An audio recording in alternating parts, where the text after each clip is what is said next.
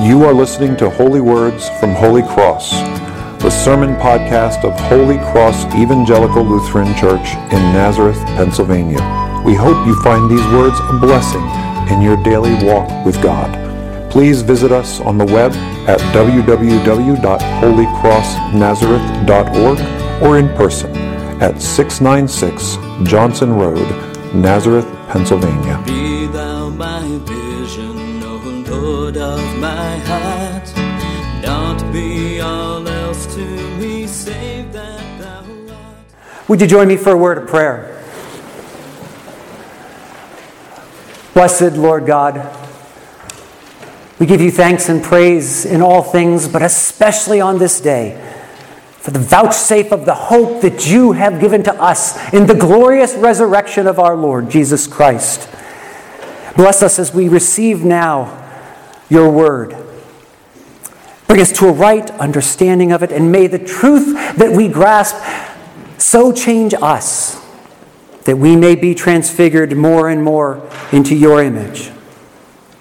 This we ask in the precious name of our Lord and our Savior Jesus Christ. Amen. So, just going through old notes, I, I came across some old sermons from years ago. 2011, I, I preached a sermon uh, apparently that was uh, my opening thing. I talked about my daughter. Uh, at five years old, her enthusiasm, her, her love for the characters in the books and the television shows that she was exposed to.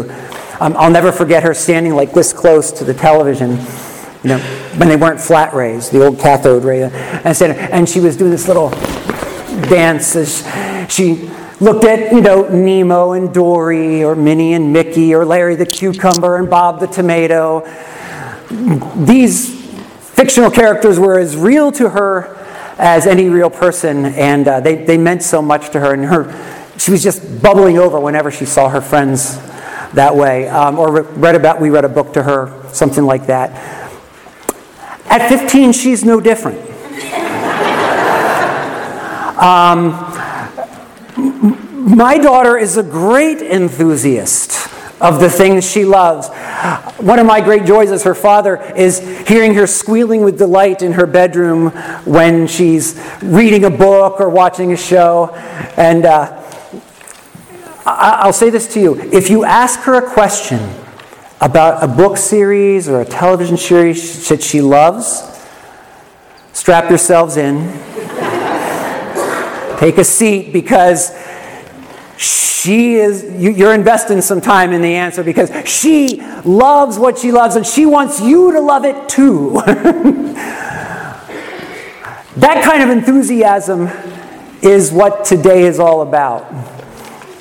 My daughter loves these stories, these, these wonderful fictional stories, and she's got good taste, so I'm glad to see her investing her, her time in these things because I see the way these stories impact her, the way that they've grown her in compassion, and the, more as importantly as compassion, in the courage and character to use it wisely. I see her growing in that way, and, and, and I love it. And that's from a fictional story. The story we gather today to hear and to be transformed by and to have our compassion and our courage and our character grown is a real story, rooted in real history, as real as Washington crossing the Delaware or me being born in Helene Fuld Hospital in Princeton, New Jersey on October 3rd, 1969. The resurrection of our Lord Jesus Christ is the anchor that makes sure our faith and our proclamation. It's God stepping into history to secure his revelation to us, that we might know our Lord is victorious over death, and because he's victorious over death, know that he's victorious over sin and the devil. A colleague of mine was talking to one of his parishioners recently and the parishioner said, and said, You know, Pastor, we talk about the victory of Jesus, but when I look at the world, it doesn't look much like he's victorious. There's, there's deceit, there's conflict, there's violence. I don't know what to do with it. In fact, it seems more like, like, like his adversaries in charge and not Jesus Christ, the Prince of Peace. Well, my friend had to explain to him, said, Yes, the world is full of messes. But this is what the demons are doing on their way out. They have been finally defeated. The turning point has happened.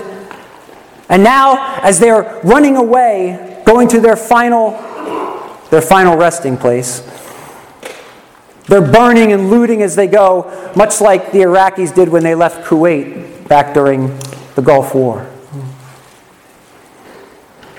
In fact, my friend said to his parishioner, he said, You know, the compassion you have for people you don't even know is one of the evidences of our Lord's victory.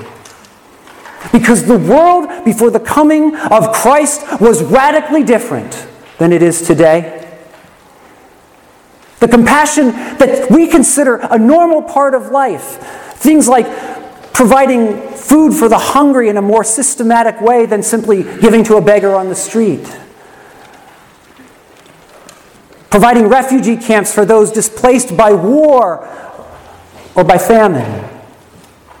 The millions of dollars of aid that are sent to countries around the world every year, and the millions more spent by sending our military as a humanitarian mission. The fact that we care what happens to people who are not part of our family, part of our race, or part of our country is evidence of the victory of Jesus Christ. Because before the resurrection of Jesus and the Christian faith that it gave birth to, the remembrance of all his teachings, the world was a very different place. Jesus was not the only one crucified by the Romans the torture we read about in the Gospels or that we see portrayed for us so vividly by movies like The Passion of the Christ happened to thousands of people to keep the peace of Rome. And Genghis Khan was no better.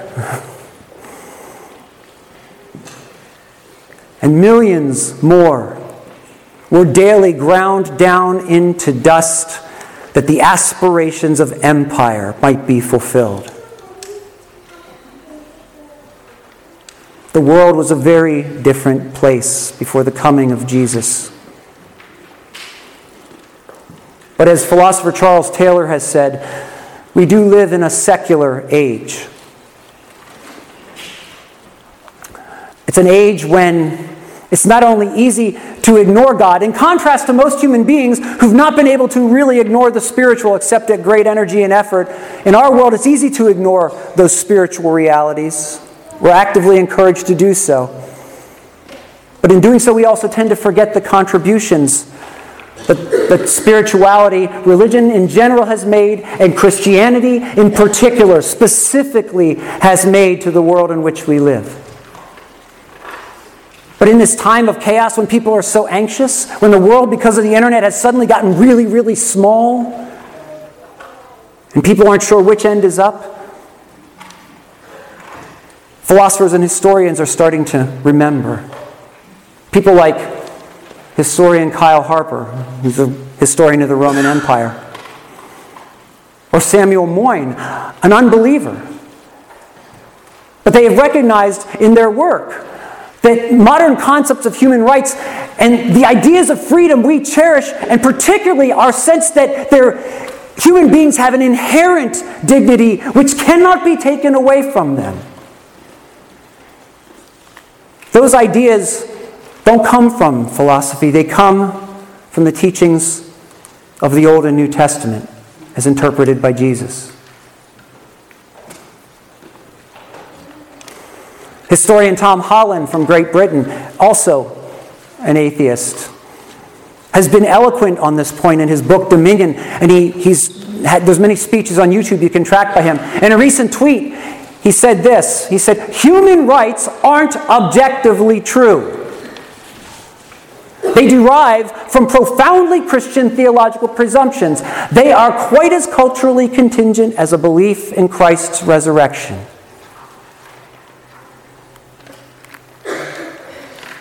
Atheist philosopher John Gray has written about how modern politics revolves all around the idea of human rights, but this is merely a chapter in the history of religion, specifically the religion of Jesus Christ. And French philosopher Luc Ferry, another um, atheist, in the kind of grand sweeping statement that only French philosophers seem to be able to make, said this. He said, It is to the idea of humans being made in the image of God that the West owes its entire democratic inheritance.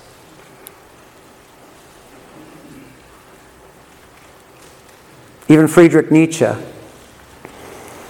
the great grandfather of what's being taught in most of our liberal arts departments today,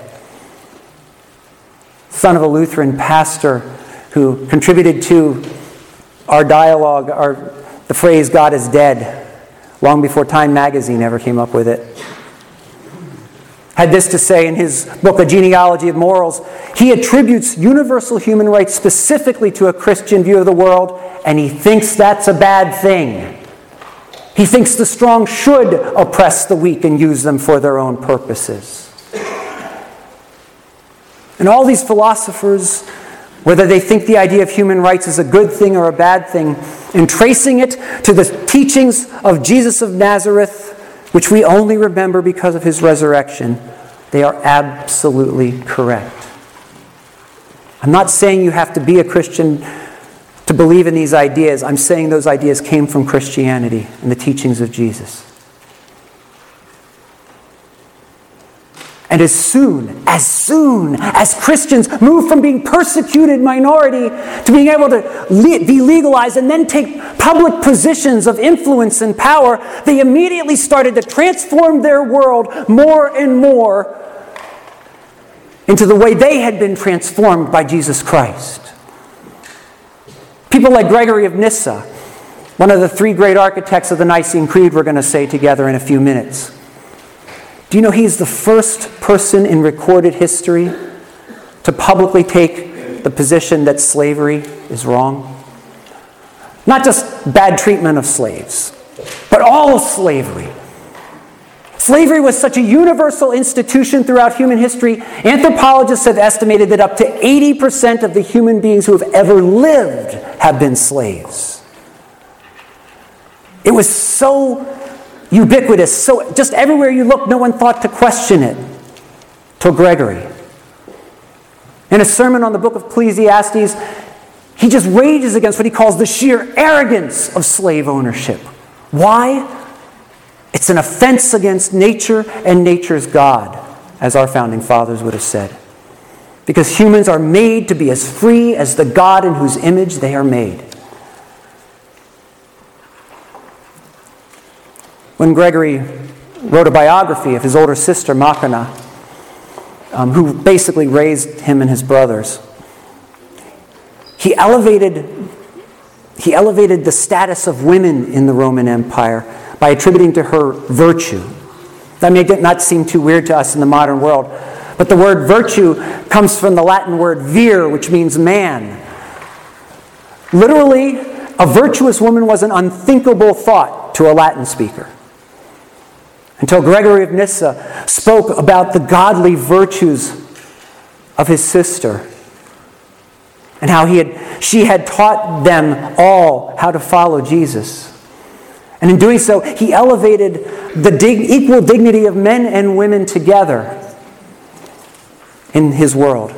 Because in the Roman world, largely thanks to Aristotle, ladies, you were not considered equally capable with men. Not just in terms of physical strength. We get upper body strength, you get seven more years of life. but in, in, in virtue, courage, honesty,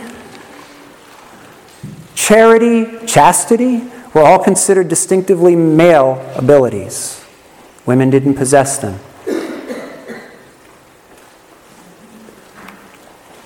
Christians gave birth to feminism, folks. Making explicit for his culture, Gregory was teaching what the Gospels and what St. Paul talks about in Galatians. Macrina herself went on to found a community that was made of equal parts freed slaves and former slave owners. And in that community, everyone had equal responsibilities and equal rights. And Christians throughout the Roman world, like Gregory and Macrina, by the thousands and hundreds of thousands, began to change the world as they had been changed by the gospel. In a world where unwanted children were either left out on rocks to, be, to die from the elements or be eaten by wild animals, they made orphanages. They taught women how the expectation in the Roman Empire that they would have abortions whenever there was an unwanted pregnancy actually enslaved them to male desire and even to their own. They fought prostitution and the forced sexual practices that were so common throughout the Roman Empire, where the strong preyed upon the weak. Nietzsche would have been right at home there. And they improved the treatment of the poor. And they built the expectations slowly but surely through their culture that a good society cares for its poor.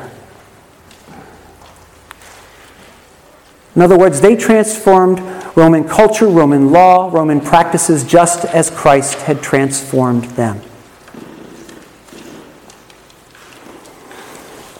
In the state, U.S. The State Department, uh, excuse me, Department of State, uh, released a commission on unalienable rights, released a report by them in 2020. Here's just two things from the report.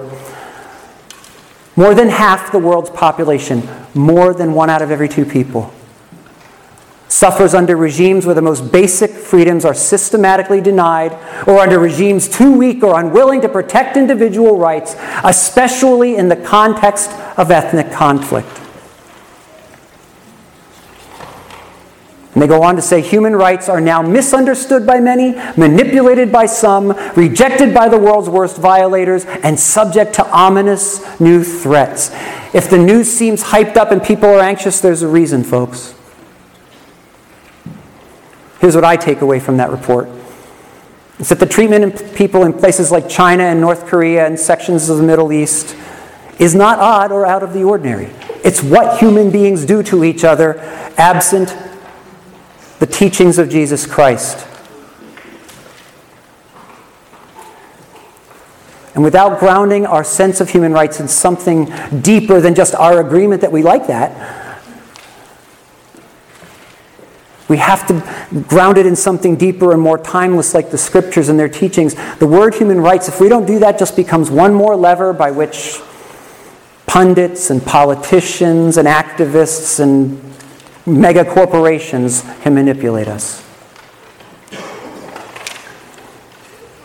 And here's something I believe too. As our culture forgets, or worse, villainizes the teachings of Jesus, our worldview as Christians, we can expect it to look more and more like the rest of the world does and has throughout history. because we live in a secular age. The evidence of this is this, and you know this. Any theological talk, any talk about God is regarded as subjective, not talk about real things. We're taught on our college campuses that everything is in essence meaningless, meaning we don't go out into the world to discover the truth, we go out to create it. There's no meaning out there. We have to create it as we encounter the world. That's how I can end up with my truth and you can end up with your truth. And all of a sudden, we're all Pontius Pilate going, What is truth? And we, as people of faith, we swim in this water so we can easily fall into what one of our members calls practical atheism. I love that practical atheism. We believe in Christ, but we're lacking the knowledge of what that means for our lives. In a recent Barna survey, while more than 60% of Americans still think of themselves as Christian, fewer than 2% of them, their worldview aligned with the scriptures that reveal Jesus on major issues. Yes, our world is a mess. Our world is full of conflict and pain and sin and difficulty, but that's because we are full of conflict and pain and sin and difficulty. In all the little choices of our lives that aren't shaped by our fealty to Jesus Christ, we let the demonic get a hook into us. I got to show you this. Um, do you, I, I, like, I love this little t shirt up here. If you could just angrily shout all of your political opinions at me, that would be great. What's more interesting is that center picture with someone tucking money into their, their suit pocket. I lifted that from an article on the internet about how you are more likely to be dishonest the better educated you are. The more you've gone to a college where you've been taught that all morals are relative, hey, look at that. I'll do whatever benefits me. Surprise.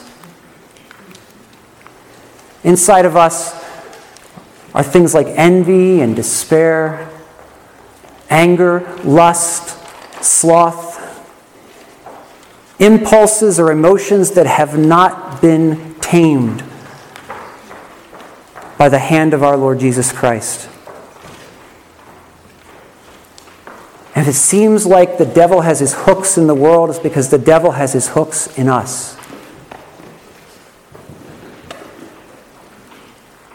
But this is exactly what Jesus came to break. It's what his victory today came to shatter. When we declare that Christ is risen from the dead, trampling down death by death, yes, we mean what happened in 33 AD first and foremost, but we mean also what's happening in us. We are made new creations by our faith in Christ. We, slowly but surely, have those things which bring us death cut away by the loving hand of the Master. His victory is meant for our good. In 1 Corinthians today, we hear that he is the first fruits of those who have fallen asleep. That's code language in the Bible for, for death. But in all the little sins of our lives, we're opting for death rather than life. God's adversary rather than his Christ. And in so doing, we fall back asleep, closer to the sleep of death. The things that afflict us, the sins in our lives are exactly what Christ came to conquer, to set us free from, even as he forgives us for them.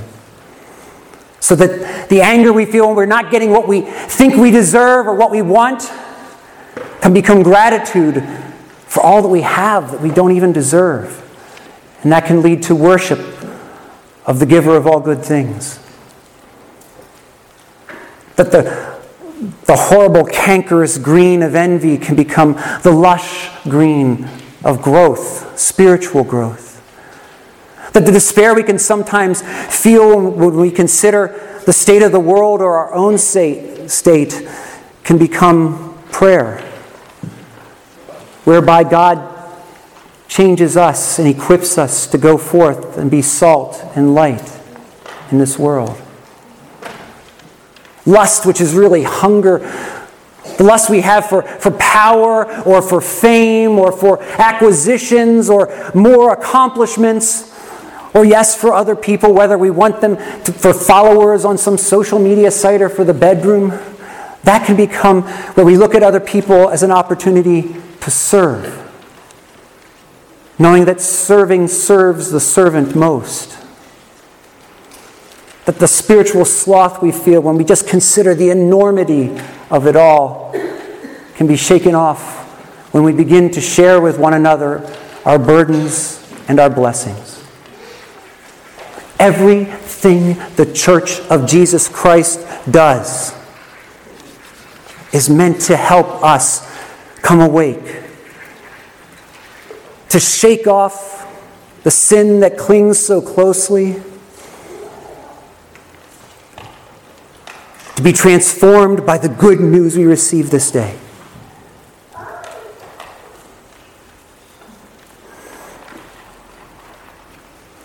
Could you go forward, Alyssa? Thank you.